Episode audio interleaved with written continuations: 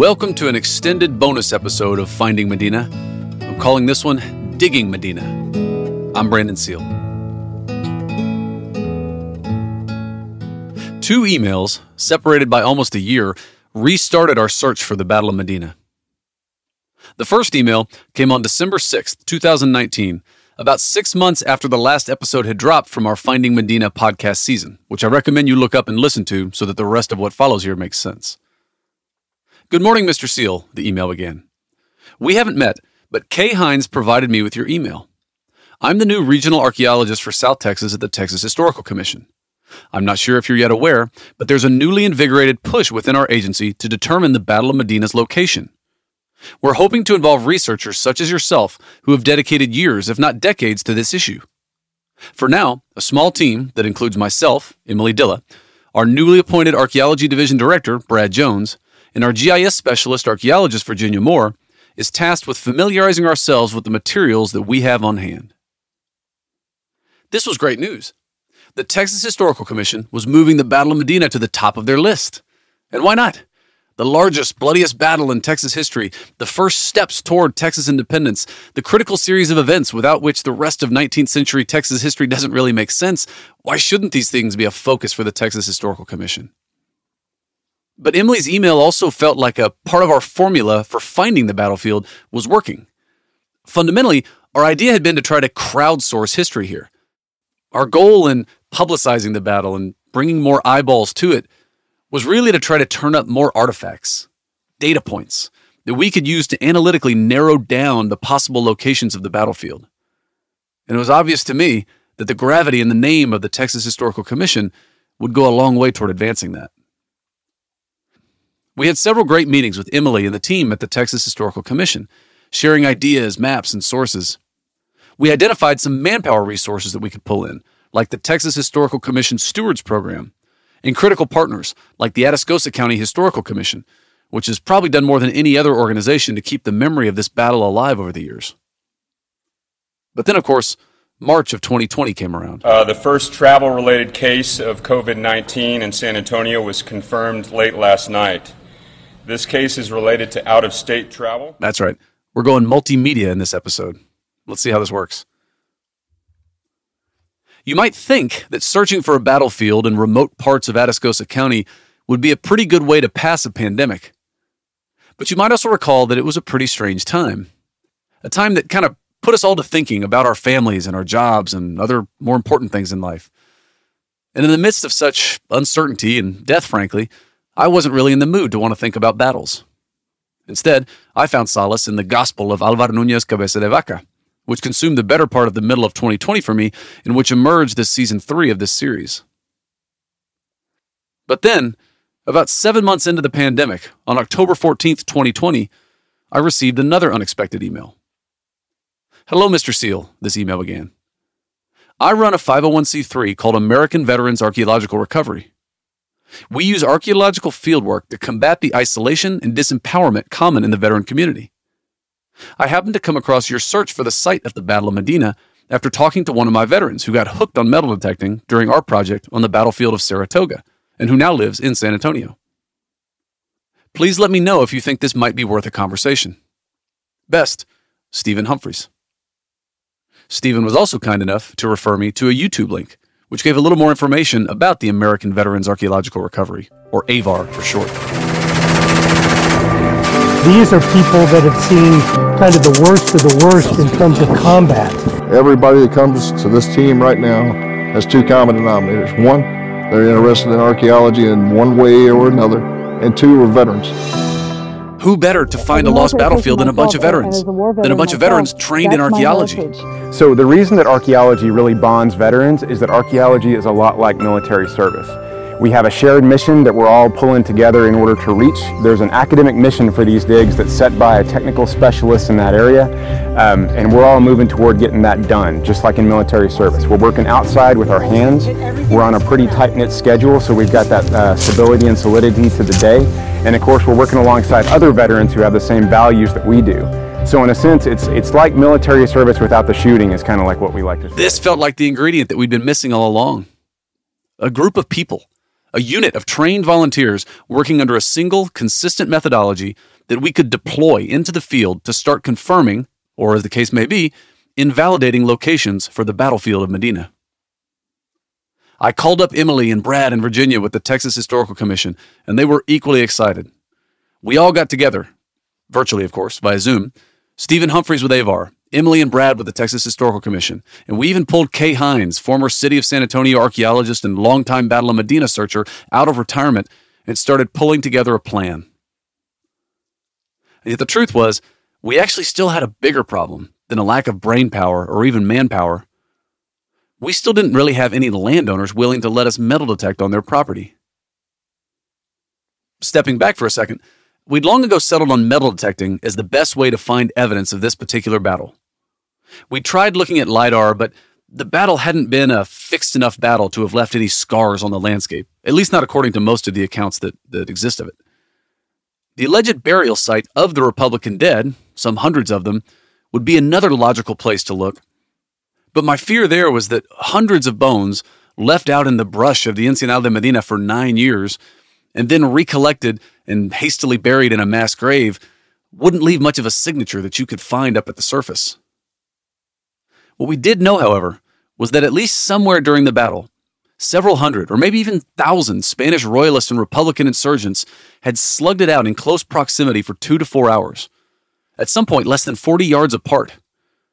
We knew that the Spanish artillery alone fired some nine hundred fifty cannon rounds in the course of that slugfest. And so there must be some lead and iron still stuck in the ground somewhere at this spot to attest to this. To date, however, thousands of mailers, hundreds of hours of driving around, dozens of doors knocked on, and one very lengthy podcast season had produced only a handful of true leads as we might think of them. Lots of anecdotes, plenty of stories, but no concentration of munitions that might suggest a battlefield. And so it looked like we were going to have to go out and find them for ourselves. If only we could find someone who would let us.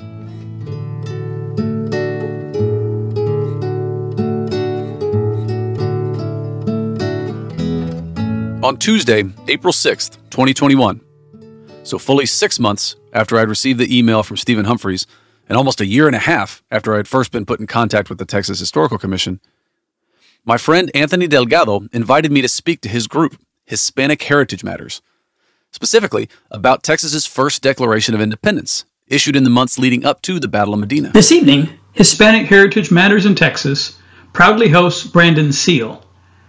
This evening we're talking about the April sixth, eighteen thirteen Texas Declaration of Independence, its first Declaration of Independence, two hundred eight years ago. Anthony Delgado himself is a direct descendant of some of the main protagonists of the events leading up to the Battle of Medina.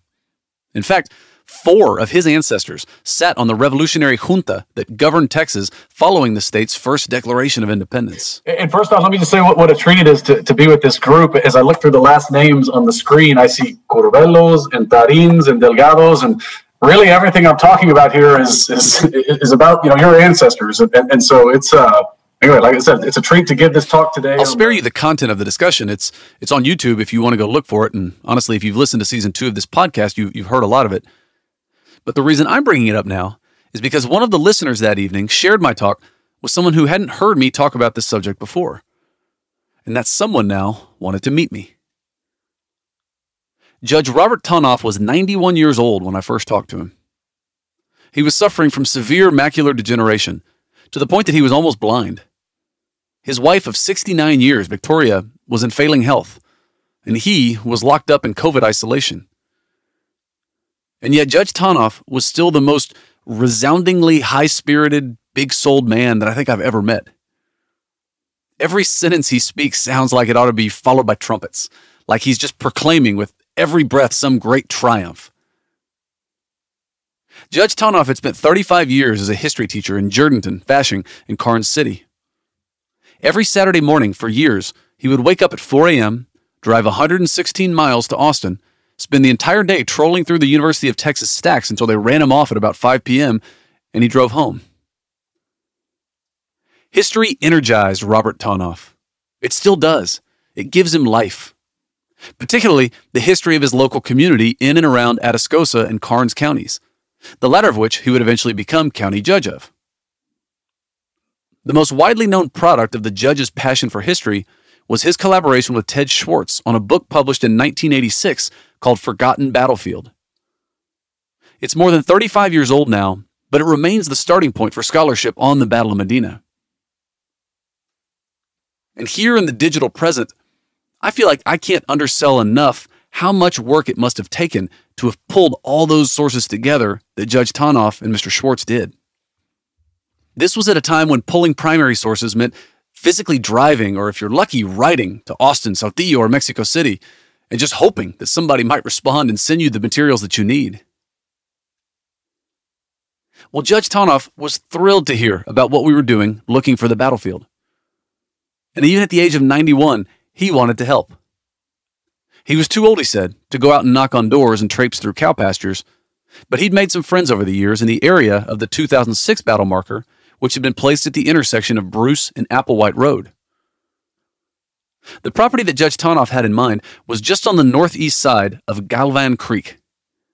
So let me remind you that several of the accounts of the Battle of Medina seem to allude to the Royalist and Republican armies colliding just on the northeast side of a creek bed. In fact, given all this, let me just remind you generally about the contours of the battle.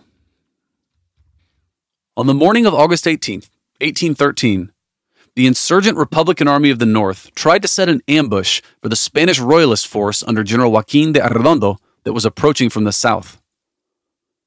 The Republicans set their ambush somewhere on the Camino Real south of the Medina River, but they sprung it prematurely. When the first Royalist scout rode into view, the Republicans couldn't control their itchy trigger fingers, and they fired, giving away their position.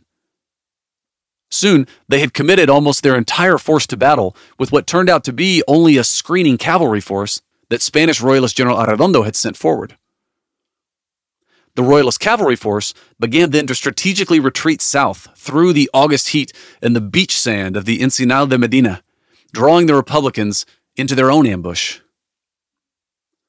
Here's McLean's account from eighteen sixty-one, a battle participant on the Republican side. Quote, "On approaching a thick chaparral, skirting the next stream of water, they were fired on from the thicket," end quote.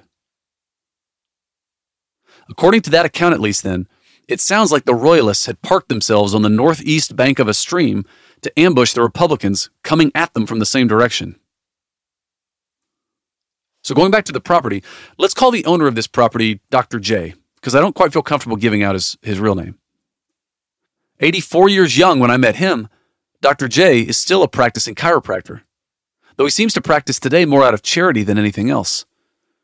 He only charges twenty-five dollars per session, serving mostly Hispanic, lower-wage clientele who can't afford doctors, most of whom also don't speak English. Which was a little amusing because Doctor J doesn't really speak Spanish. I got to watch him work one day as he laid his client down and went to probing at his tender spots on his back, asking him, "Aquí? Aquí? Aquí?" Then after he poked around and massaged a little, he reached for a fifty-year-old electrical stimulation machine with tin can lids for electrodes, and he started working out the client's knots with electrical pulses. When he was done, the client assured me that it had worked. He handed over his twenty-five dollars and left swinging his arms contentedly. Doctor J was born in Atascosa County, on the very land that I was talking to him about now. He had explored every corner of it, and he still made Mustang grape wine every summer, which involved him going out and picking grapes in the one hundred degree heat for days, all to make batches of wine that he mostly gave away to his friends. He was also a car guy. I got a kick out of hearing him tell stories because every time he told a story about a vehicle, he wouldn't refer to it just as his truck or his car. He'd refer to it as his seventy-four A M C three point eight liter body-on-frame Wagoneer, even if it was just like a peripheral detail of the story. In fact, he still drives a freshly painted but otherwise unrestored nineteen sixty-six International Harvester pickup truck. Anyway, after we talked for a while, Doctor J told me that there was a giant oak tree on his property that had had a giant cross on it, but that the tree had fallen down in the last couple of decades. At the base of that tree, he'd set a steel cross to mark it.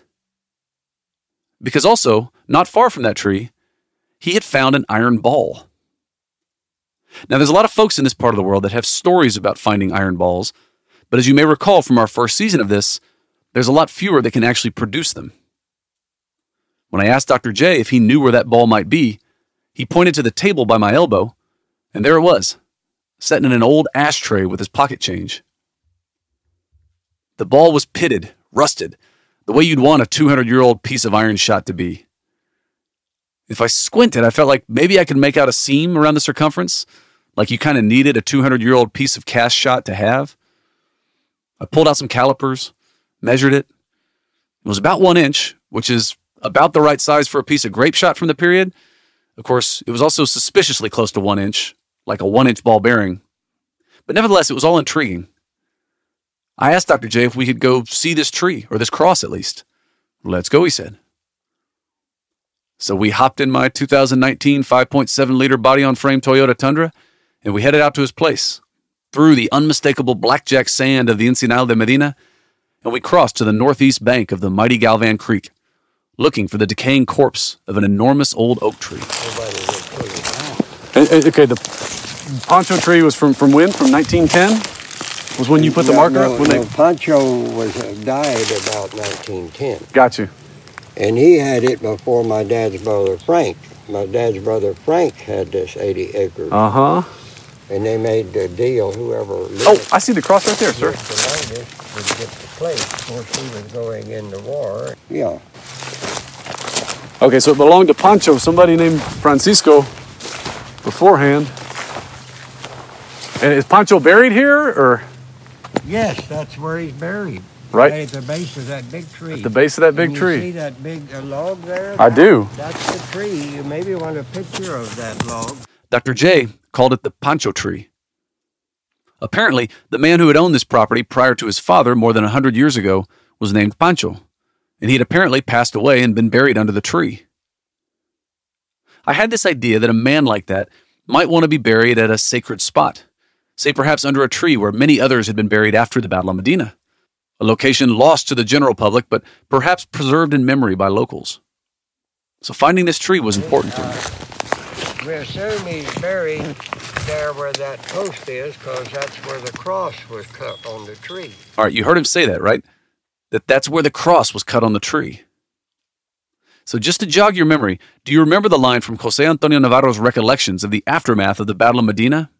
Quote, I distinctly remember the following inscription written on a square of wood, which was on the trunk of an oak tree. Here lie the brave Mexicans, following the example of Leonidas, who sacrificed their wealth and lives fighting ceaselessly against tyrants. End quote. The iron ball, the cross, taken together, it was enough to get excited. I asked Doctor J straight up if he would mind if we brought out some veterans to do some metal detecting. Not at all, he said. And with that, we had our first property.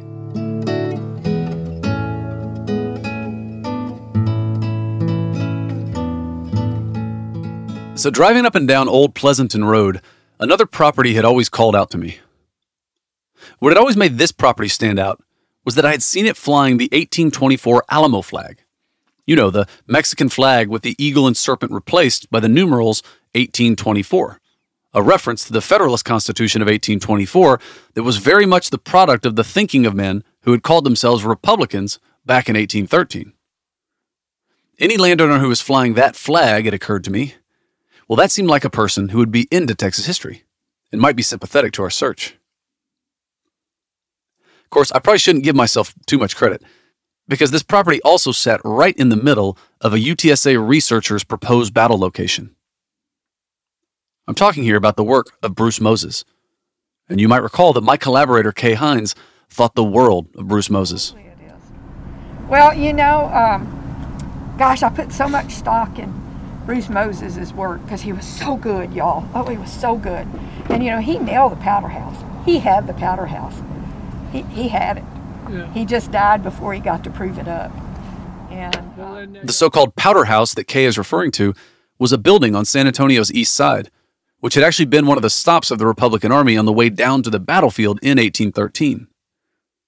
And in two thousand sixteen, it was found precisely where Bruce Moses had said it should be. Unfortunately, he wasn't alive to get the credit. He passed tragically at the age of forty-four in two thousand eleven from Hodgkin's lymphoma. In twenty twenty, however, our friend, Art Martinez de Vara, had published Bruce Moses' book as The Roads to Medina, in which was published most of the life's work of Bruce Moses around locating the battlefield of Medina, including this circle that included this property as a proposed battle location. So I pulled up to the gate of this eighteen twenty-four flag property, and I buzzed the call box. Here, I want to make sure I convey to you what an uncomfortable thing this is to do, because I am fully aware of what an odd imposition this is on a landowner. It's one thing to be a door-to-door salesman or even a landman cold calling on a landowner. At least then you're offering them something of value. In the case of a historical researcher, you're offering them nothing more than some wild theories and the likelihood that I won't leave them alone once they start talking to me. And frankly, to put it mildly, I've been pretty unceremoniously run off some people's doorsteps before. And I wish I could tell you that that kind of thing just rolls off my shoulders, but it doesn't. Anyway, the owners of the eighteen twenty-four property were not those kind of people. They opened the gate, and they invited me up. There was something else that intrigued me too about their property, which I realized as soon as I climbed the hill up to where their house was. It sat right on the northeast side of Gallinas Creek. Recall the quotes that I just read a few minutes ago about the collision of Republican and Royalist forces having occurred just along a stream, and probably on the northeast side of that stream. Furthermore, Gallinas Creek in particular appears by name in Antonio Menchaca's memoirs. And recall that he was the nephew of the Tejano leader of the Republican forces, Miguel Menchaca, during the Battle of Medina. So he was someone who almost certainly knew where the battlefield was. Here's the line from Menchaca's memoirs, quote, "Coming to a place he considered advantageous to his purpose, Arredondo stopped at the waterholes called Charcos de Gallinas, on the hill this side of the Atascoso Creek, and about five miles from the Medina River," end quote.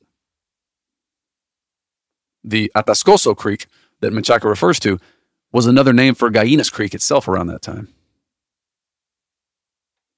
Another contemporary account from James Gaines, who was present at the burial of the Republican dead nine years after the battle, recalled, quote, "Arredondo now advanced to a small lake where he fortified distant about six miles from Medina," end quote. Well, this eighteen twenty-four property was almost exactly six miles from the Medina River. Coincidentally, six miles from either of the two crossings of the Medina that we had focused on in the first season, the so-called Laredo Crossing and the Lasoya Crossing. And just behind that eighteen twenty-four property is where Gallinas Creek had been dammed up to form quite a substantial lake, or a charco, to use the South Texas term. And looking back at aerials as far back as nineteen twenty-eight, we could see that this spot had always had charcos present. This was way too compelling to ignore, even if the landowners admitted that they hadn't ever found any artifacts. I came right out with it, and I asked them if they'd be willing to let a veterans group come out and metal detect to see what they might find. "We'd love to have you. Come on out when you're ready." We had our second property.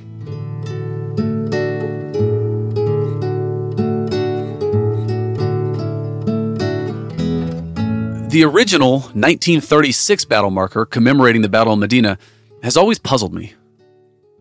Today, it sits at the intersection of two eighty-one and Martinez-Lozoya Road on the campus of Southside High School, about a mile south of the Medina River, which also places it about a half mile from El Carmen Church, where a long-attested tradition holds that the Royalist dead from the Battle of Medina are buried.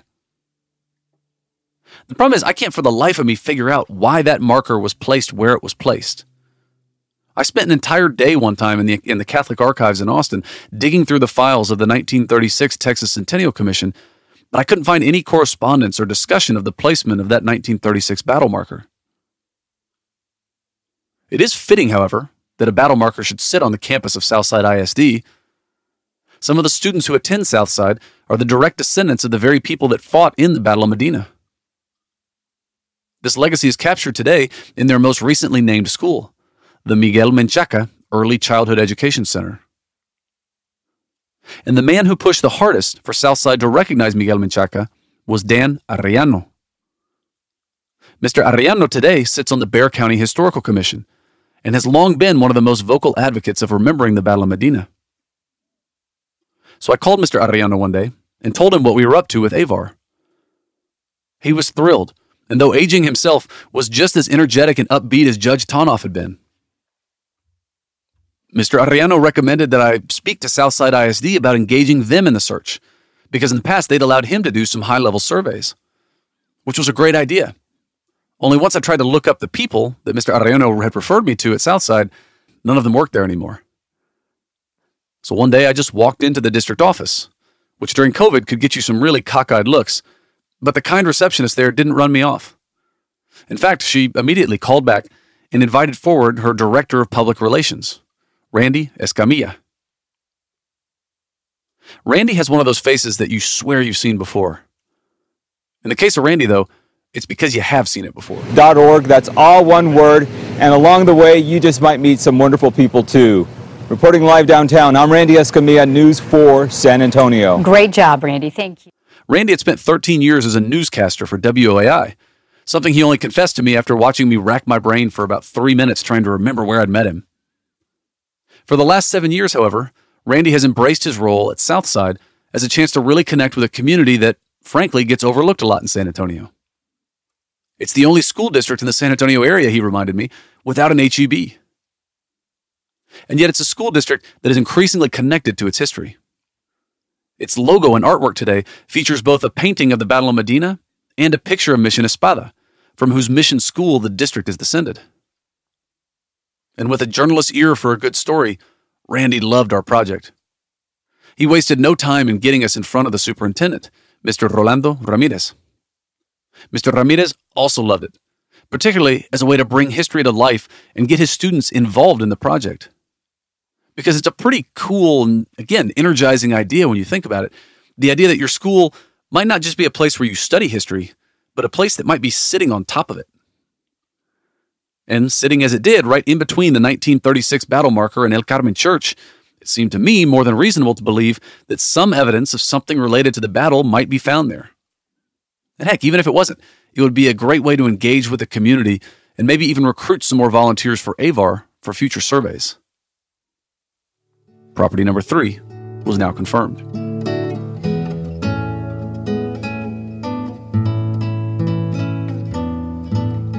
Uh, before we get started, I just want to um, thank you guys for showing up tonight. We really appreciate it, um, you guys that made it. Uh, Our speaker of the night, we're going to get it started tonight. Brandon Seale, I'm going to let him talk about himself a little bit. But at six p.m. on Friday, August the thirteenth, Martin Gonzalez, chair of the Atascosa County Historical Commission, called to order a roundtable of fifty people crammed into the old Lemming, Texas schoolhouse to talk about the Battle of Medina. All right, well, everybody, thanks again so much for coming. This is an incredible turnout for the discussion of a lost battlefield from two hundred years ago. The passion that I have for the project comes from the fact that I've worked in Mexico for many years. I still work in Mexico. I find this battle to be a battle of continental importance. I mean, it, this this is what kept the battle of Mexican independence, the war for Mexican independence, alive for several years. And so it gets lost, though, kind of in both of our histories, both in Texas history and in Mexican history. It gets lost in Mexican history because Texas eventually isn't a part of Mexico. It gets lost in Texas history a little bit, too, because it gets overshadowed by the events of eighteen thirty-five thirty-six. But it is the largest battle in Texas history. It is the bloodiest battle in Texas history. You know, you guys probably know this, but I'm going to go ahead. The Atascosa County Historical Commission has been hosting their Battle of Medina Symposium for nearly thirty years now. Martin wanted to do something a little different this year, however. He wanted to hold a roundtable, an open discussion of all the theories and accounts and clues regarding the battle location to try to bring everything out into the light, especially before our team went out and committed time and resources to surveying any particular location. To crowdsource it, to once again use that new word for the very old idea of just trying to collect as much data as possible. The event was a blast. We reviewed together all of the old primary accounts of the battle. Uh, we, we found some new sources. Here's a gentleman named Eric Negron bringing to light a new source from eighteen ninety-eight. Uh, when I read that book, towards the end, like the third page towards the end, I read a comment like, God protect the souls who died at the at uh, Gallinas Creek. Okay. So this is I'm a internet scavenger, so this is an old uh, uh, the old internet, and I looked it up T S H A, and I've since gone back and I can't find it. That's interesting. You said it's from the early nineteen hundreds or something. eighteen ninety-eight. God, and, and and and the line that the gentleman is quoting is that in that article he said, the judge says, God bless the souls that died on Gallinas Creek. We reviewed each other's maps, Here's pilot Steve Brown presenting his proposed location based on extrapolations from Stephen F. Austin's quite accurate latitude and longitude markings. So I, I got a magnifying glass, and I was looking in the, in the uh, margins of, of Stephen F. Austin's map. I used that information uh, to, to get the uh, latitude and longitude coordinates of his crossed sabers on the Tanner map. And we argued with each other a little bit, too. Here's longtime scholar of the Caminos Reales, Al McGraw. Ah, uh, no, no, that's the other thing I was going to talk about. That That's not quite right. Um, can you, on one of your maps, on one of your maps, uh, Stephen F. Austin map, uh, mm-hmm. it actually had the name of the road, and I couldn't read it from back there. That's number one. I know that a lot of people have thought that Lasoya was a major crossing, but I'm not even sure Lasoya was there at this time. And quite frankly, the maps I've seen uh, show it as the road from Mission San Juan to Las Cabras. It's actually a really big thing that Al said there, by the way. I'm not sure if you caught it. That the Lasoya crossing might not even have been a major crossing at the time of the battle. If that was true, it would radically reduce the radius of the search area. Because if we could definitively say that the Republicans had crossed the Medina River at the Old Pleasanton Road or at the Old Laredo Crossing, well, then at least we had one data point fixed for the morning of the battle. Interestingly, at least from my perspective, Al McGraw's comment aligned with some of the thinking that I had seen recently from our old friend Joe Alvarez, known initially to you listeners of this podcast as Joseph Béjar. Well, Joe still lives with his family in Greece, but that has done nothing to temper his passion for this battle. And his sister, Naomi, was at the round table, along with Mark Wolf, their collaborator on this project, and another of the co-discoverers of the lost mission of San Sabah. Well, Joe's work had increasingly come to focus as well on the idea that the Republican Army had crossed at the Old Pleasanton Road crossing, rather than at the Lasoya crossing. And it makes a little more sense, frankly. For one, if you believe that the Republicans camped at Laguna de Espada two days before the battle, and that Laguna de Espada is modern-day Mitchell Lake, well, that really puts them closer to Old Pleasanton Road than to Lasoya. And frankly, because it's a little more northerly than Lasoya, a campsite on Old Pleasanton Road would be a better spot to keep watch over both crossings of the Medina to make sure the Royalists didn't get around them somehow. In fact, probably the biggest single change of mind that I had after that whole evening uh, in Atascosa County was to really push me toward the idea of the Old Pleasanton Road having been the main thoroughfare at that time, which also then had the indirect effect of pulling the potential battle location north several miles in my mind, right up into the area where Trumbo, Englehart, and Old Pleasanton Roads meet. And I'm sorry, this is a poor format as a podcast for talking about these specific place names, but pull up a map and or pull up some of the old episodes on our San Antonio Report archive, and, and you can see what I'm talking about here. But what I'm really getting at, and the more important thing, is that this area that we were being drawn to, frankly, was the area that locals had continuously tried to push me toward from the beginning. People like Fred Martinez, descendant of one of the original land grantees in the area, his cousin Carmela Ferrer, eighty-year-old parishioner at El Carmen Church, uh, and even the receptionist at Southside High School. Before she had passed me to Randy Escamilla, the receptionist, Miss Gonzalez, had pulled me aside to tell me, you know the battle wasn't fought here, though. It was fought over on Old Pleasanton Road, near where it crosses sixteen oh four. But more than anything, what the Battle of Medina Roundtable had really confirmed was that we have long ago reached the limits of what the analysis of documents and what arguing in air-conditioned rooms could settle about this battlefield. The roads analysis is what we have to go by because it's all we have. What would be great is if we could start with artifacts somewhere and then try and try and go there, because that would make all this discussion kind of moot.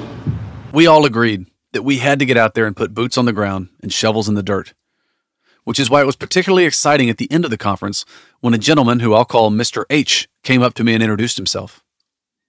Because Mister H was someone that I'd been wanting to meet for a long time. Mister H actually had a Battle of Medina marker on his property. It was the marker installed in two thousand thirteen by Robert Marshall, another amateur historian of the battle, who had done some surveys of his own on Mister H's property a decade prior. So far, we had access to properties near two of the three battle markers. There was Doctor J's property near the two thousand six battle marker, and there was Southside High School near the nineteen thirty-six marker. but it bothered me that we didn't have access to a property on or near the third one. Which is why it was so exciting to have Mister H come forward, and he was totally open to having us come out and look. The mystery of the battlefield and its possible connection to his own property had always intrigued him as well. Actually, he tells the story that when he went to buy the property, his wife initially refused to move onto it with him. Something about it gave her the chills. And so it was only after Mister H agreed to raise a cross on the property that she would agree to live there. So sure enough, right after they bought the property, first thing Mister H did was he went out there, poured a slab, sank a cross in it, and being an electrician by trade, he even ran lights to it to light it up at night. The challenge with accessing this site was that the man who had placed the battle marker, Mister Robert Marshall, was challenging to deal with. We agreed with Mister H that we didn't want to do anything on the property without having Mister Marshall on board, out of respect for the work that he'd put into his claim. But the landowner, Mister H, agreed to work with us on trying to bring Mister Marshall along. The truth, however, was that I wasn't even sure by this point that we'd be able to get to Mister H's property in our first season of field work with Avar, the veteran archaeologist. In our planning discussions with Stephen Humphreys, the C E O of Avar, we'd settled on about a three-week working season in early February of twenty twenty-two. February was ideal for several reasons. It was after deer hunting season, but the grass was still all dead, which makes getting the metal detectors closer to the ground easier. And plus, it's just a far more pleasant and snake-free time of year than any other to be out walking around through the pasture. But if we spent three to five days on each site, which is about what we estimated it would take a team of twelve volunteers to cover ten acres, well, then we'd be lucky to knock out four sites in three weeks. And if we found anything on any of those sites, God willing, well, it'd slow us down even more. But you should know by the way that I'm building this up that it wasn't going to be that easy. A month or two after the roundtable, I got this voicemail. Mister Seale, my name is...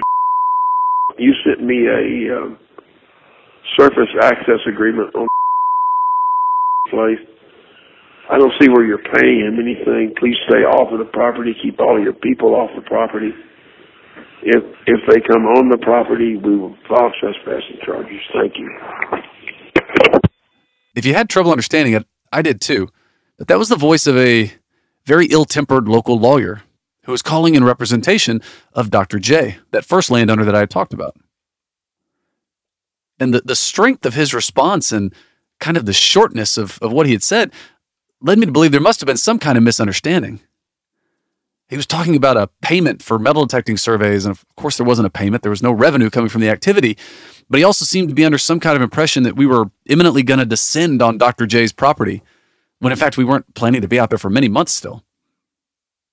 The, the context for his call was that he had been reviewing the access agreement that we use with all of our private landowners, which really is designed to protect the landowners. It says that our volunteers can't sue the landowner if they sprain an ankle or get bit by a snake out there, but also that, that we can't be on the property without the landowner's consent, and that we can't publish anything on social media or anywhere else without the landowner's permission either. It also clarifies in big, bold letters that nothing in the agreement confers any kind of property rights on us or Avar, and it reaffirms that, quote, any artifacts found on the property belong to the owner, end quote.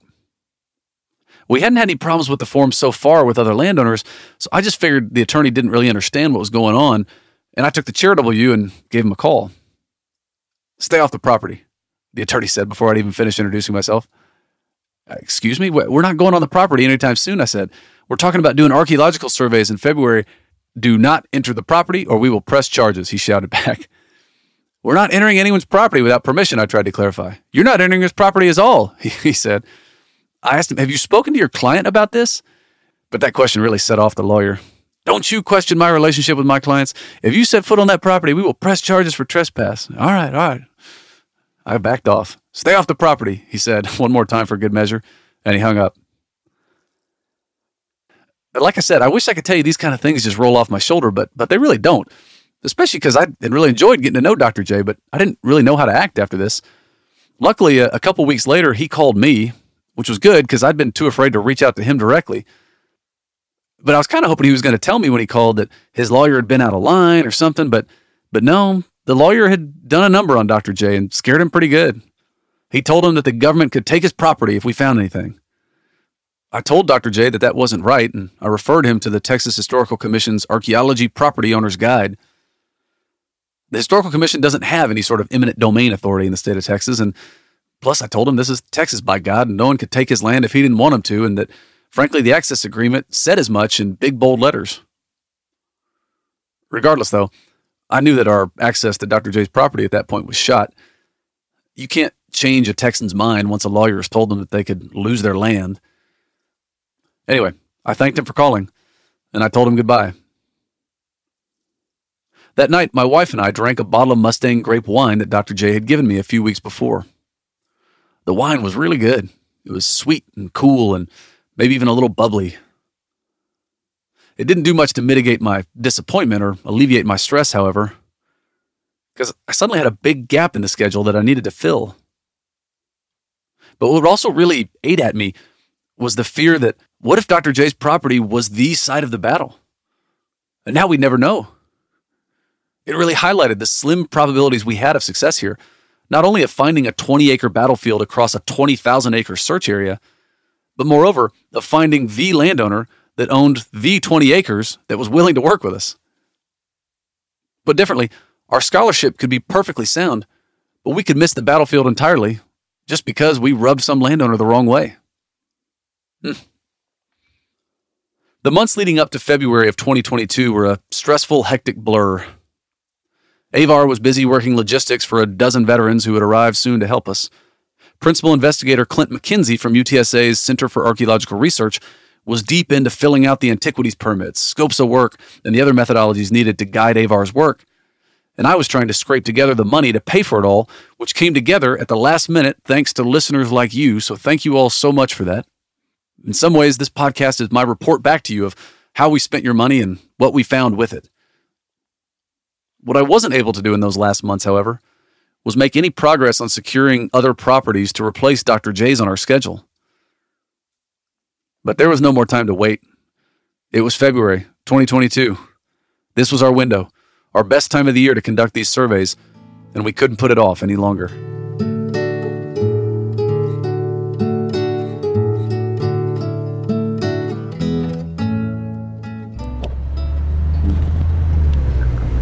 It is February first, two thousand twenty-two, and I'm pulling out of my driveway, getting on the road to head down to the start of our metal detecting surveys at Southside I S D. So last night we met with Avar and all of their volunteers. It was so awesome to see the enthusiasm of, of the volunteers too. So most of them are not from Texas. Only two of them are from Texas. So I don't know if I've mentioned yet that I hadn't ever actually met Doctor Stephen Humphreys in person until three days before we started digging for artifacts. All of my coordination with Stephen and Avar had been done via Zoom and across an ocean in a six-hour time difference.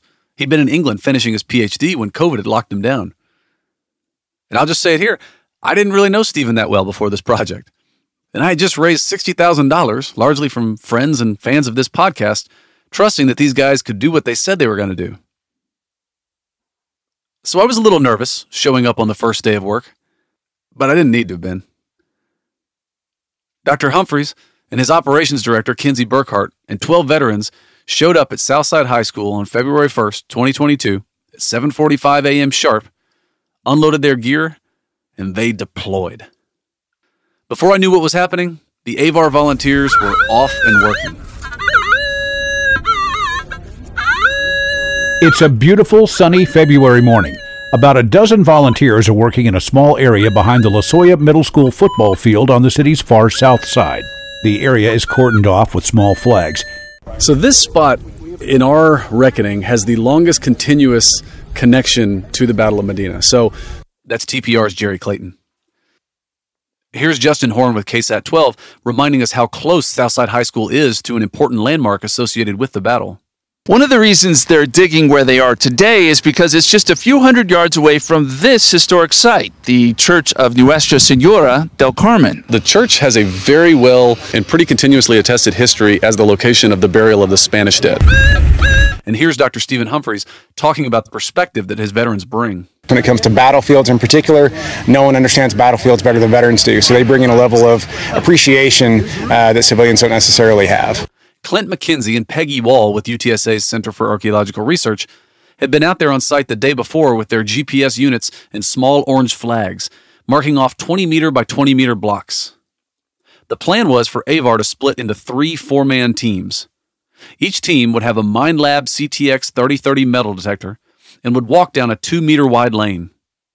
Every time the metal detector got a hit, the other members of the team would drop a yellow or a blue flag in the ground. Yellow for iron and blue for lead. And then they would dig up every hit. No matter how big, no matter how small, or how improbable, every hit had to be dug up, bagged, tagged, and its location logged with a handheld Trimble G P S unit. And then once that two meter lane was complete, the detectorist crews would skip over three meters and survey the next two meter wide lane. The goal was at least twenty percent coverage of each twenty meter by twenty meter block, with the option to intensify up to one hundred percent coverage in the event we started finding things that looked like battle artifacts. I hear vibration. Yeah. Dig out this right here.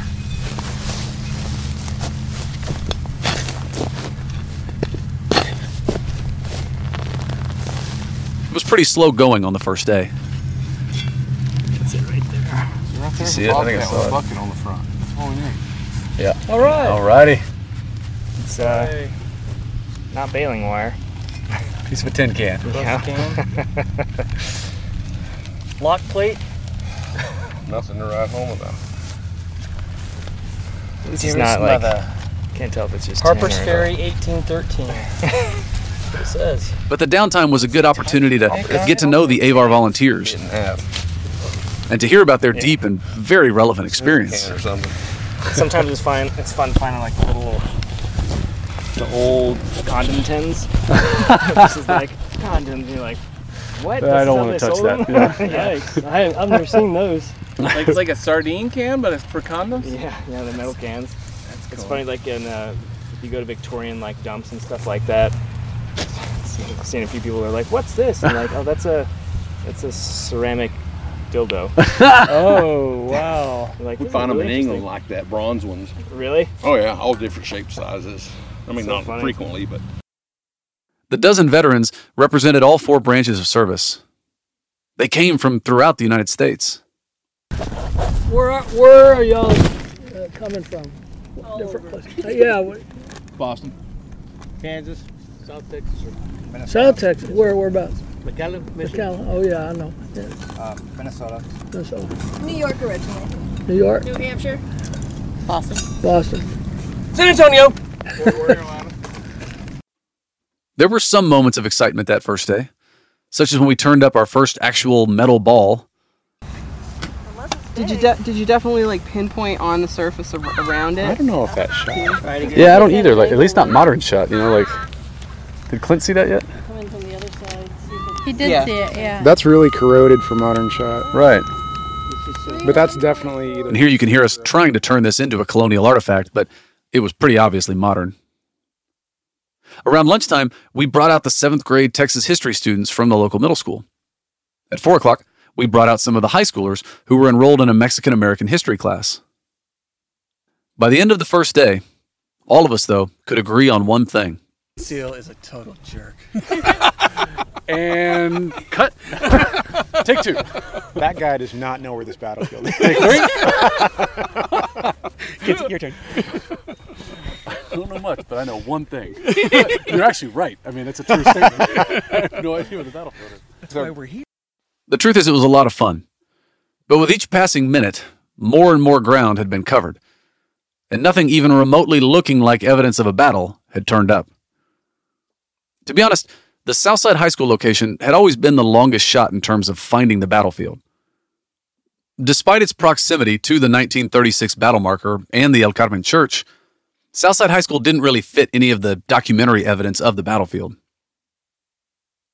More troubling for me, however, was that at the pace we were going, we'd be done at Southside within a few days. And then what if the next site proved just as unpromising? We only had access to two sites at this point. We could be done with all of our field work in six days' time if things kept going the way they were going. What in the world was I going to do then with all these volunteers that had flown in from all over the country? ninety-one-year-old Judge Tonoff came to the rescue. I told him about Doctor J's lawyer, but With his usual cheer, Judge Tonoff was unfazed. He told me he'd help find another site. And so this time, he called up the son of a man who had traipsed around Atascosa County with him a generation before searching for signs of the battle. And sure enough, Judge Tonoff was able to win him over. The landowner, let's call him Mister K, agreed to meet with me. And so that very same day, I left the Avar folks to what they were doing and headed over to meet him. Mister K's property sat right on the old Camino Real. It was obvious from all the old maps. And it had been in his family for several generations now, but Mister K still owned the old home place, which he was remodeling on his own. Framing, sheetrock, electric. All of it, too, with a pronounced limp from a workplace injury that had forced him to retire early. We got to talking, and he drove me around his property. Down in the back, there was a curious depression that ran more or less right along where the old Camino Real had run. Could that be the depression of an old worn-down road? I asked him if he'd ever found any artifacts in the area. He said no, but he'd had some strange experiences to be sure. Mister K's wife had seen a vision of Mister K's mother on the property back there, a woman she'd never met, and of Mister K's grandfather. And then, the first time he showed his sister-in-law a photo of this property, she recoiled and said, ah, someone died there. Anyway, this alone wasn't evidence enough to want to base a week's work of archaeological surveys on, but Mister K's proximity to the two thousand five battle marker and the fact that we still didn't have anywhere else to go made it appealing. And so I asked him if he'd be on board with us coming to metal detect on his property in a week or two. He said yes. I said great. I left him a signed access agreement and drove off. As I drove back to Southside High School, it took me back by the twenty thirteen battle marker on Mister H's property, the man who had come up to me after the Battle of Medina Roundtable. In the intervening months, neither Mister H nor myself had been able to fully persuade Robert Marshall, the biggest proponent of this battle site, to let us metal detect around his marker, however. Or moreover, it's that Mister Marshall had some oddly specific and, frankly, to our mind, self-defeating requirements. Namely, he wanted us to search one two hundred meter line with five hundred metal detector man-hours, which is like sixty-two eight-hour days if you're counting, before he would allow us to search anywhere else on the property. And I still don't quite understand the thinking, and I, I told him as much because I felt like it was limiting the chances of us finding evidence of a battlefield across the entire grid. He was also very insistent that we pay him two thousand eight hundred dollars for the purchase of iron replica cannons, which he wanted to place near his marker. That, too, obviously we couldn't do since all the funds we had raised were earmarked for the search itself, and paying folks for access could compromise the integrity of anything we found on the property. Mister H, the landowner, remained hopeful, however, that we could convince Mister Marshall and encourage me not to lose heart. So we agreed to continue working on him. I returned to Southside High School for the rest of the day, feeling a little better that we would at least have a third site to search on Mister K's land and, hopefully, if we needed it, a fourth on Mister H's property near Robert Marshall's marker. And when I showed up, Clint, Stephen, and Kinsey gave a good recap of the first day. So. Okay, great. So recap for the day. How'd we do? Positives, negatives, lessons learned? You're on camera. uh, I thought it, I thought it was all kinds of positives. There were a few little tweaks to our collection strategies, and you know, you know, I, I think everything's going fine. Uh, we dug one hundred seventy-three hits today, uh, which is really a pretty incredible number for the number of vets we have out here. Um, for example, at Saratoga in one season we did a thousand, and that's over three weeks. I think that the vets are just really happy to be out here again. Yeah. And it's a really interesting and fun first project to kick off the year, and it's early in the year, so I just felt like they had really good energy. And, yeah. Um, I think they're excited that, you know, for the first time people will have answers about this field no matter what. So, yeah. Yeah, I think the, the hype is high.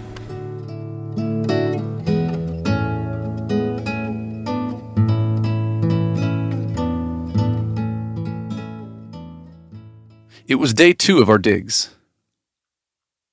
I'm going to tell you, archaeology is not for thrill seekers. By day two, the monotony, and frankly the lack of results, was becoming a little disappointing. It'd be amazing to find one of those. It'd be amazing to find the battle site. Anything, anything that looks like a munition at this point, we're going to be happy with.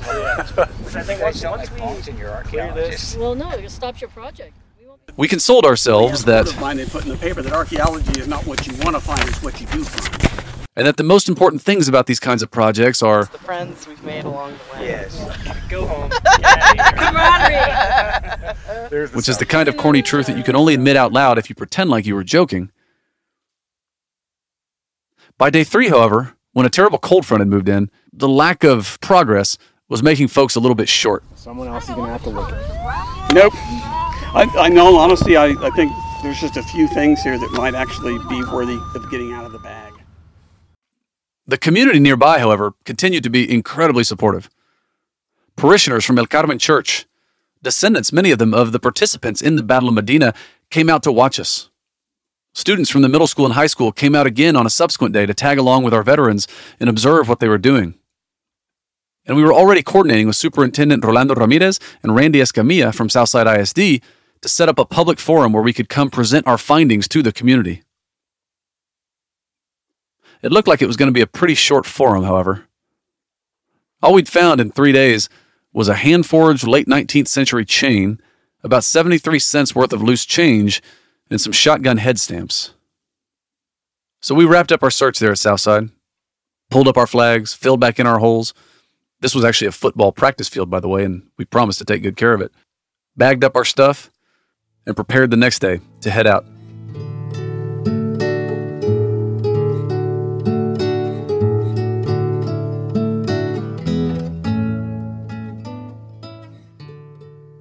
So I showed up late to our first day of work on the second site, the eighteen twenty-four flag property on Gallinas Creek.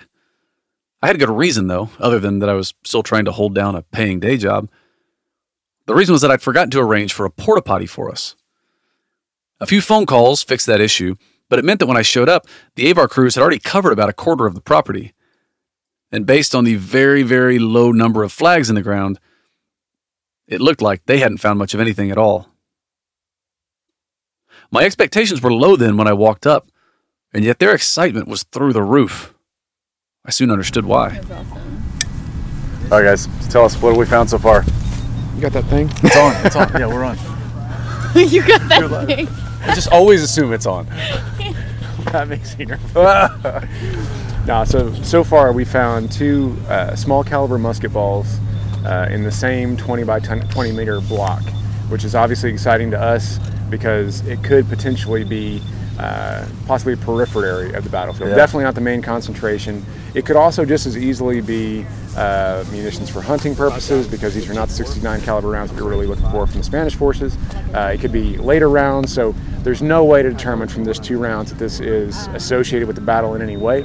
But the methodology that we're using is built to find material like that, and then to expand coverage and increase the rate of coverage so that we're covering more ground more thoroughly, so that we can see if there's anything adjacent to those musket balls that might indicate that concentration that we're looking for that would signal the Battle of Medina. Perfect. So we've densified the search at this point, oh, right? Yeah. We're going down yeah. to essentially one hundred percent coverage in this yeah. area where we... I had started to mentally prepare myself for the very real possibility that we would find nothing at all in the course of three weeks out here. And now, I had the chance to hold in my hand two lead, period-appropriate caliber balls.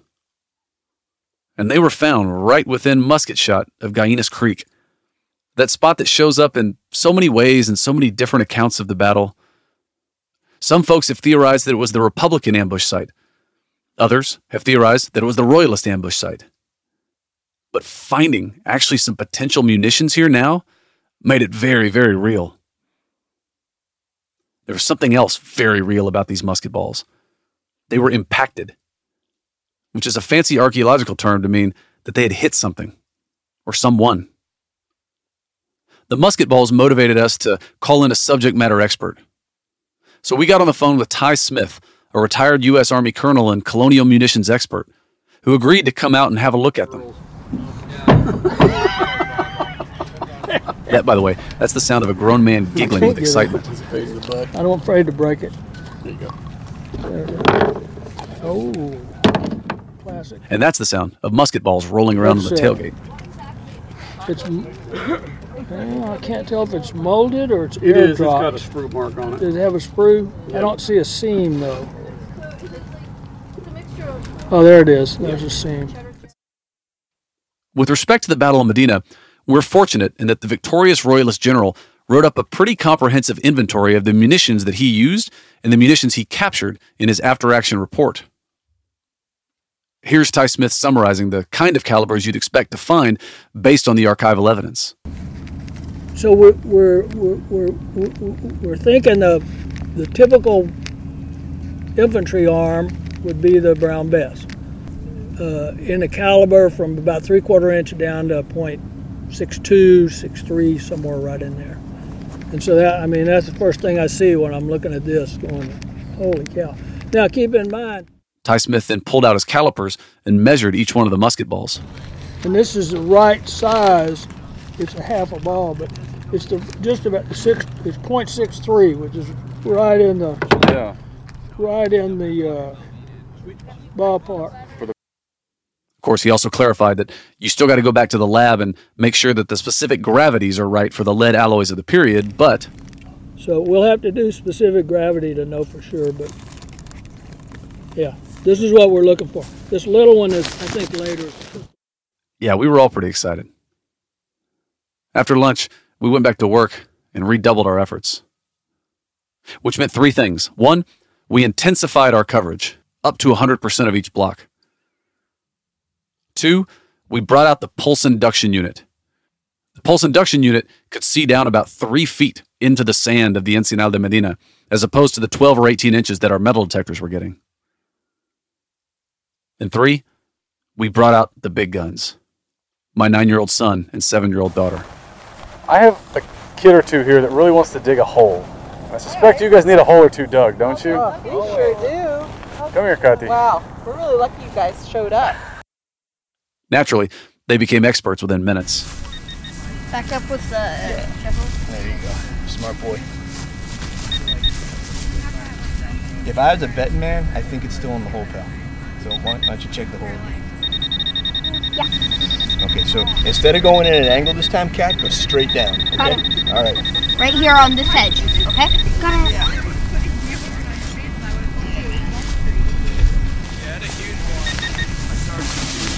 I found some wire. Cool. Over there. Yeah, so he got the button. You think we can sell it to Phil Collins? Alamo wire. All right, you ready, Memo? Check, uh, go ahead and check the hole for me first. Oh, we're still... Anyway, thanks for indulging that. That really doesn't advance the story, but I think it's pretty cute. And, and it's a good representation of how gracious AVAR's veterans were. And it's also not a bad way to transition into what happened next, after the initial excitement of finding those two balls. It got real, real slow again. We found nothing else the next day, or the next, or the next. And believe me, folks were trying. Mostly, though, we were just finding the usual ag trash, fence nails, wire, pieces of can or can slaw, as they call it. One interesting artifact, but not from the Battle of Medina, was an eighteen fifty-four Liberty dime punched through like a button or something. We also found a small meteorite and lots of hematite.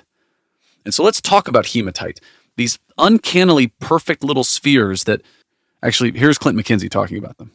Is so it, it just descri- describes anything that has some amount of iron in it, and it can be like trace amounts like that probably maybe that might be trace amounts like they did find one small piece this morning that that was reading you know something huh. that it looks like a piece of it, to me it's, it looks like a, piece, a rock so maybe a piece of hematite.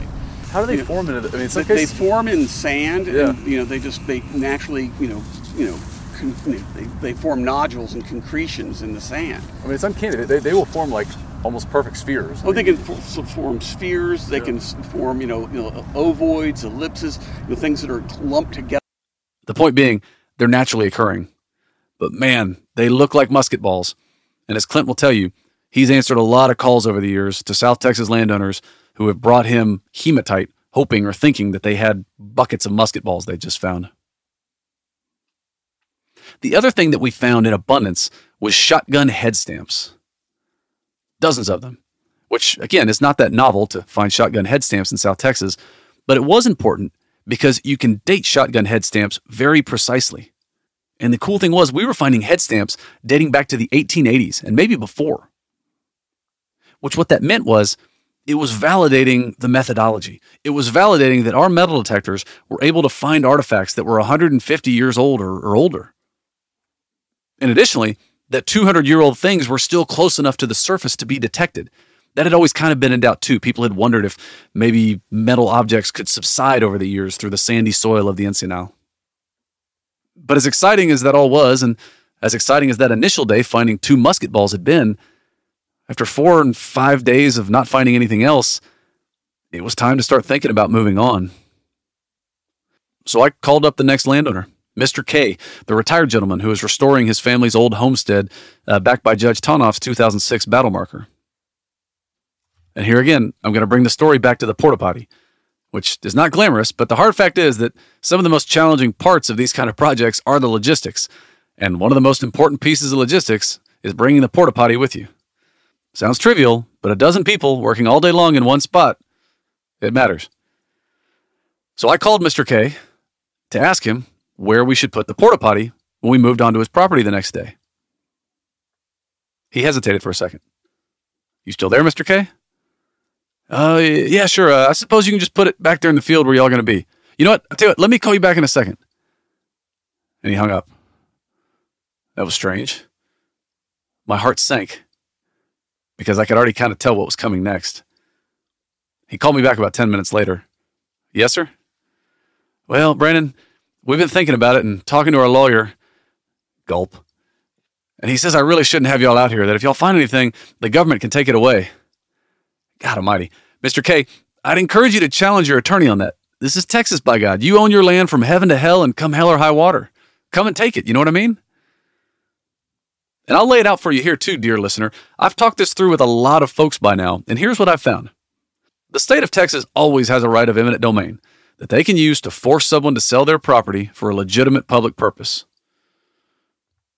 But more precisely, it is only specific agencies of the state that have eminent domain. TxDOT, for example, or Parks and Wildlife. The Texas Historical Commission does not have eminent domain authority. Now, unfortunately, there are stories out there from many, many decades ago of Parks and Wildlife Department declaring eminent domain and purchasing private property that way. And in some cases, it turns out, some of those properties had historic sites on them. But Parks and Wildlife Department hasn't done anything like that in a long, long time. Do you know why? Because truthfully, they don't have the funds today to maintain the properties that they do have. Parks and Wildlife has no desire to forcibly acquire more property that they are going to have to pay to maintain. Which is just to reiterate that you place your property under no additional risk of being taken by the government than it's already under today by allowing an archaeological survey to occur on your property. And in fact, I will tell you that by having a declared archaeological site on your property, you actually decrease substantially the likelihood that any road or pipeline is going to go through your property. Take my word from this, I've been laying pipelines for a while now. We go out of our way to avoid archaeological sites. It's too much extra work. So please, think about that the next time some nice young podcaster rings at the gate asking to conduct archaeological surveys on your property. All that said, I have learned pretty convincingly by now that once a landowner hears from a lawyer that his land is at risk of being taken by the government, even if it's not true, that they'll never unhear that. So I didn't fight it. I thanked Mister K for his time, and I let it go. Which meant that we were here, back on the eighteen twenty-four flag property, over six, seven, eight days into our digs, with nowhere else to go. Stephen, Kenzie, Clinton, and I conferred. We felt like we were losing momentum, that morale even was flagging amongst the crews. A few of the veterans had already had to head home because they'd used up their vacation or their spouse's patience by that point. One had actually even been called up as a result of the Ukraine crisis, a reminder of the commitment, involvement, and disruption to life that comes from being in the armed services. The team agreed to spend just one more day or so detecting the edges of some of the tanks and more irregular areas of the eighteen twenty-four flag property that we hadn't hit so far, while we figured out what we were going to do next. If we if we go through all this one hundred percent and we don't get any other musket balls... Yeah, it's not that interesting, right? No. Yep.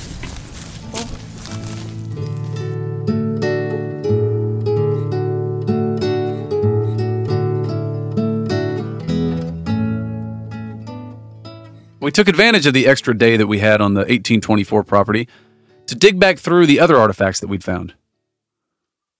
In addition to the two impacted large musket balls, we'd actually also found a smaller, non-impacted ball as well. Typical musket balls of the period measured about sixty caliber plus. This ball measured only about thirty-eight caliber or point three eight hundredths of an inch, which was too small for common infantry rounds of the period, or so we initially thought. It turns out, however, that smaller rounds were not unheard of at this time.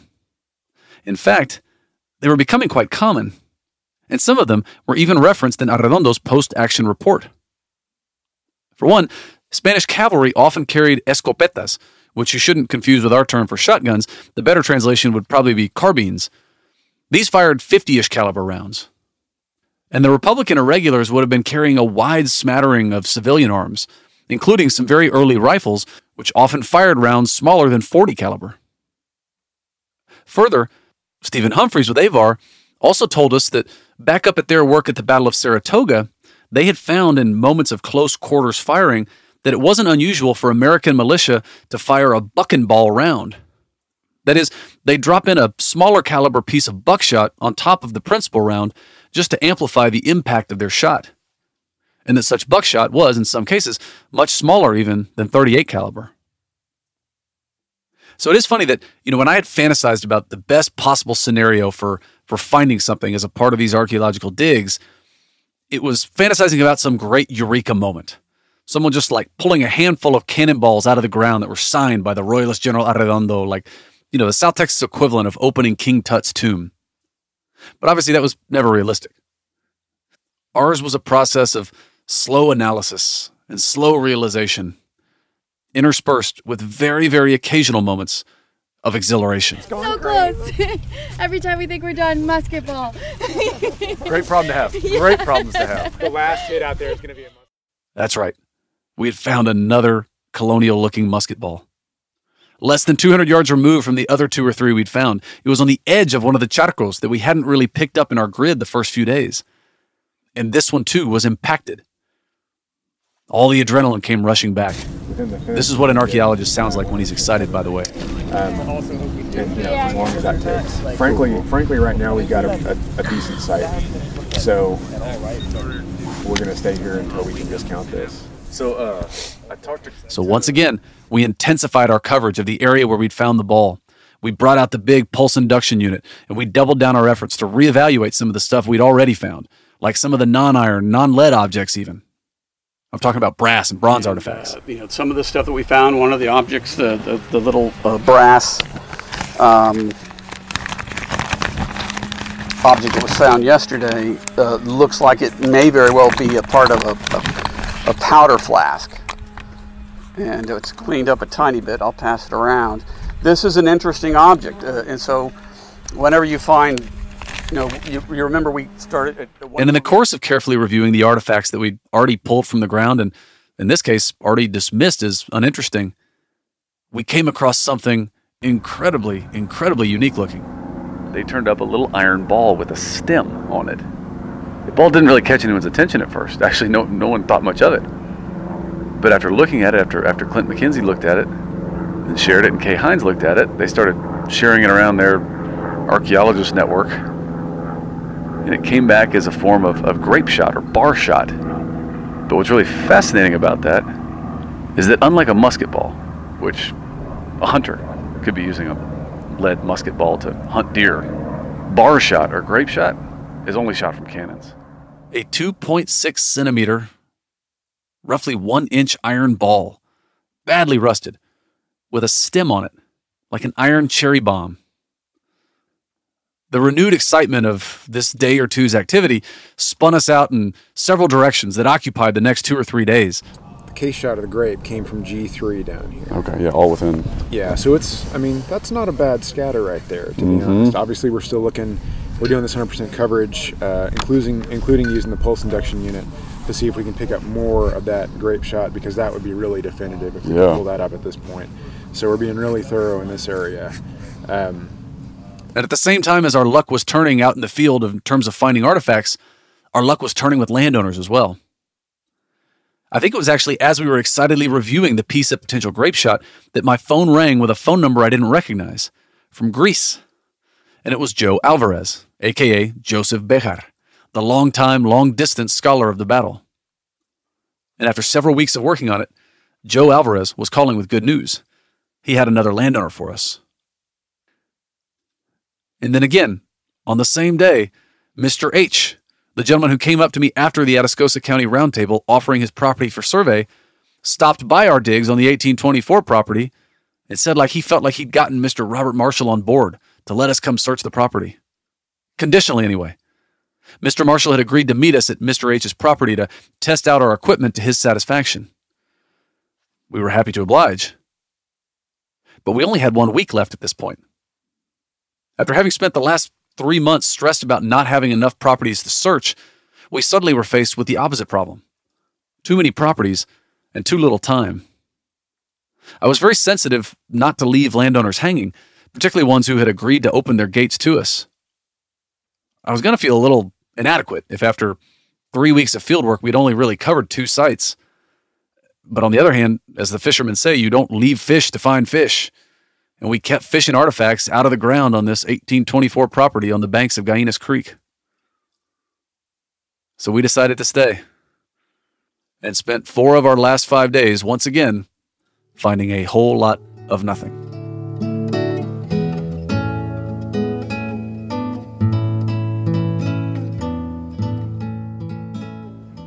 Oh, this has been amazing, though.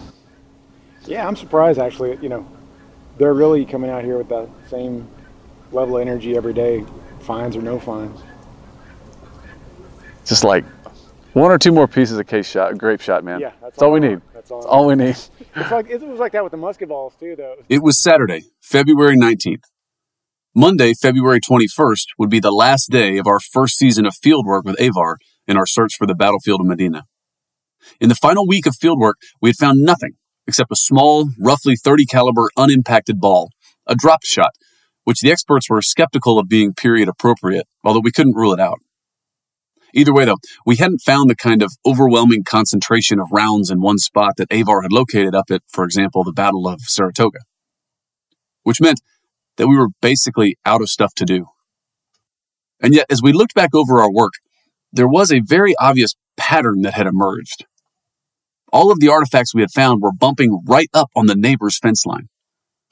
In fact, Stephen and Kinsey had been bugging me starting a few weeks earlier to see if we could maybe get onto the neighbor's property, but I'd kind of blown them off. At first, because it felt like we already had too many sites to keep us busy, which ended up being a little bit false. And then, because it felt like there wouldn't be enough time to build the kind of relationship that it takes to convince a stranger to let a dozen archaeological enthusiasts onto their property. Well, let, let, I'll, I'll call... tomorrow, um, I, I don't know him, that's his name, but, um, I've got a phone number for him, and, you know, the, um, and, uh, yeah, I'll see if I can start working through, you know, generally, in my experience, it, it takes like six months or a year to build these kind of relationships yeah. and trust and whatever, you know, and, but you never know, I mean, yeah, okay, yeah, I'll call, I think it's on my list for tomorrow, I'll call him, and. Yeah, well, just bear that in mind, you know. Well, the neighbor answered. Now, you have about five seconds on these kind of cold calls to convince people that you're not a telemarketer, and another five seconds to convince them not to hang up just because you're a lunatic for talking about a two hundred year old battle. But this neighbor listened. I told him what we were up to. He said he'd be on his property working cattle and to come on over. So we spent a couple of hours with him, mainly touring his property. It was gorgeous. It not only contained more of the charcos, the so-called watering holes of Gallinas, it had some high, firm ground sitting up out of the sandy Encinal de Medina below. As you heard me say, it usually takes months or even years to develop the kind of relationship that convinces someone to let you come onto their property and metal detect it. But something about the cause, or more likely about the Avar guys that were with me, the neighbor was a veteran himself, appealed to the neighbor. And so he gave us a very unexpected but very welcome green light to continue our search grid onto his property. So we spent our last frantic thirty-six hours taking as much advantage of this as possible. one hundred percent coverage, working down from the fence line of the eighteen twenty-four flag property, pulse induction unit, everything, all the way down to the creek bed itself. And we found another musket ball. a nice big sixty caliber ball, again, impacted like it hit something. But just that one ball. And then it was all over. Three weeks of work, and we'd taken it down to the wire. Here's me reporting back to the Southside community on May eighteenth about what we found during our three weeks of work as a kind of a recap for you listeners, too. So in summary of what we found, we found four to six musket balls, four of which very likely of the correct caliber from the period, three of which were impacted, which means, again, to highlight what Clint was saying, they hit something or someone. And we found them all within two hundred yards of each other. The most interesting, though, is, like he said, that piece of grape shot. And again, to drive it home here, musket balls come out of muskets. You could be out there hunting deer. You could be out there. It could be a small skirmish with, with a Comanche raid or something like that. Grape shot comes out of a cannon. And, and that's why that's more interesting. That's and yet, more, more one piece of grape shot isn't sufficient to say that you've found a battlefield. But we'd always known that this was going to be a multi-year effort. And looking back, our first season of fieldwork here was an unalloyed success. We'd proven that our methodology was working. We'd proven that our scholarship was sound. And it seems like we had proven that something interesting had happened on Gallinas Creek back in the colonial period. As we highlighted, even back in the first season of this podcast, Gallinas Creek is the location that figures in some capacity in more accounts than any other. Granted, in some accounts, it's the location of the Republican ambush, and in others, it's the location of the actual battlefield. But the fact that it gets mentioned so many times in so many different ways is strongly suggestive to me of something having happened there. Something which our work seems to have confirmed. And there was one last very positive outcome from our project. A V A R commissioned a study to measure the mental health outcomes of their volunteers who participated in their fieldwork. And the results were unequivocal.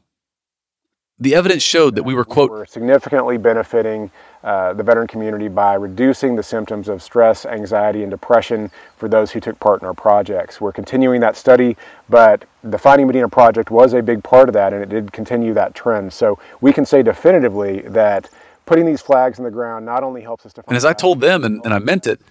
I'll still say, though, I mean, this is going out on a limb, I guess, since I'm the amateur here, but, like, I mean, y- y- y'all have changed... the scholarship around the Battle of Medina with this. I mean, like, th- there was no one that had this level of artifact. We're not done either, but there was no one that had this level of actual artifacts that, you know, plausibly date to the period or that's ever found anything approaching this concentration. It's like one... There's still a lot of work left to do, though. We need more experts to look at the munitions and help us identify them or question them or compare them to other known artifacts from, from the colonial period. Another interesting idea here is to use the X R F, the X-ray fluorescence analysis process that we talked about in the first season, to confirm that these aren't some kind of modern alloys of lead, and maybe even to compare the alloys with other artifacts that may come forward. We did some shovel tests up and down the road right away as well on a different occasion, but didn't find anything there. And I'm still holding out hope to bring in some human remains detection dogs. There's a group out of Texas State that is really kind of pioneering the use of these human remain detection dogs to identify historical sites like historical cemeteries and such. We have at least four properties as well that we need to go do more work on. We need to go get Joey Alvarez's property that he secured for us. We need to go look at Mister Marshall's property, or rather Mister H's property that hosts the battle site uh, claimed by Mister Marshall. Third, we still need to get somewhere back on Galvan Creek, near Judge Tonoff's two thousand six marker, and we do have some positive leads there. And four, and of course, we're going to try to get back on that property adjacent to the eighteen twenty-four property where we'd found the musket balls and the grape shot. And to do all this is going to take more resources, more money. So in addition to reporting back to all of you about what we did find in this season, I'm coming back to ask all of you to give us a second chance. We're trying to raise seventy-five thousand dollars this time to go survey all four of these properties. If we can find just a few more musket balls or a few more pieces of grape shot, I really think we've done something pretty material to narrow down the location of this battlefield. And already I feel like we're creating a public good by engaging the community and, and giving this opportunity back to the veterans to connect with the past. Because this is kind of the question, right? Is why are we still doing this? Why are you spending seventy-five thousand dollars of hard-earned money on trying to find something that happened two hundred years ago and whose outcome you certainly can't change.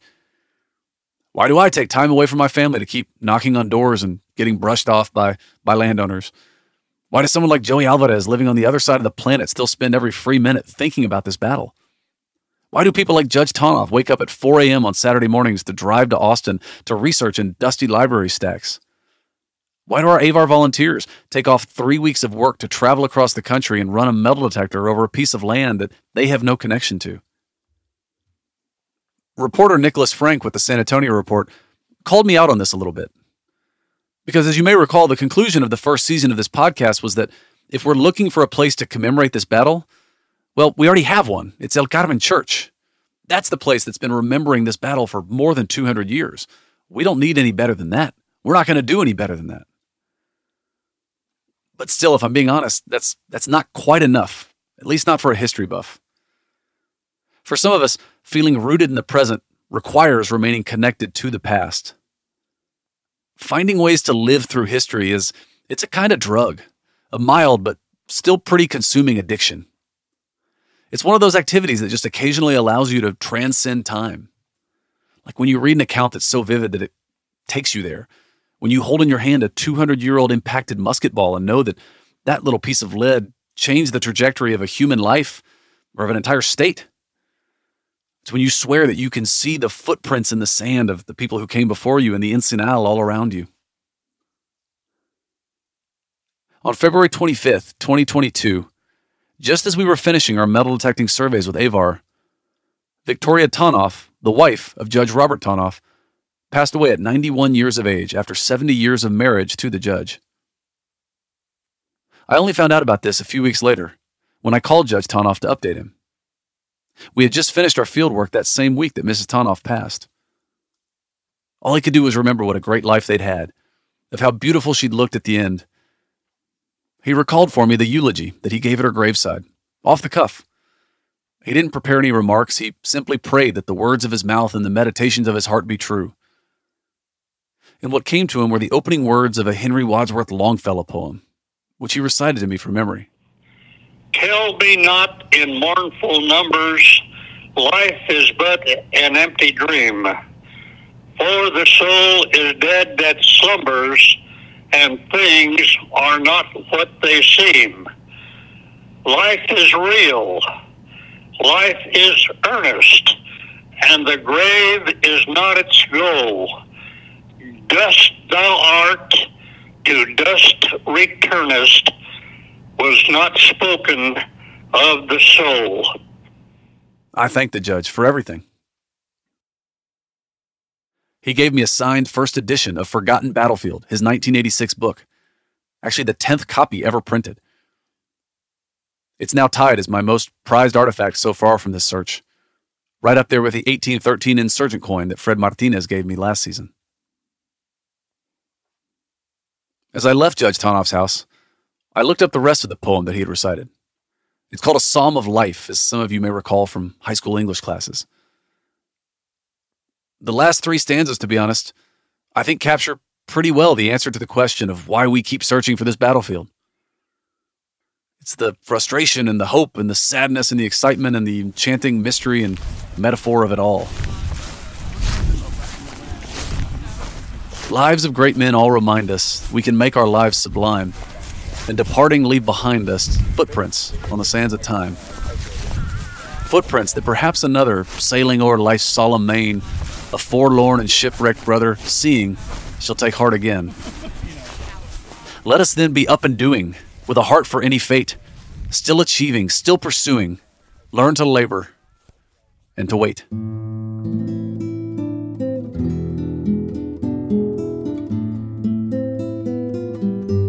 Thank you for listening.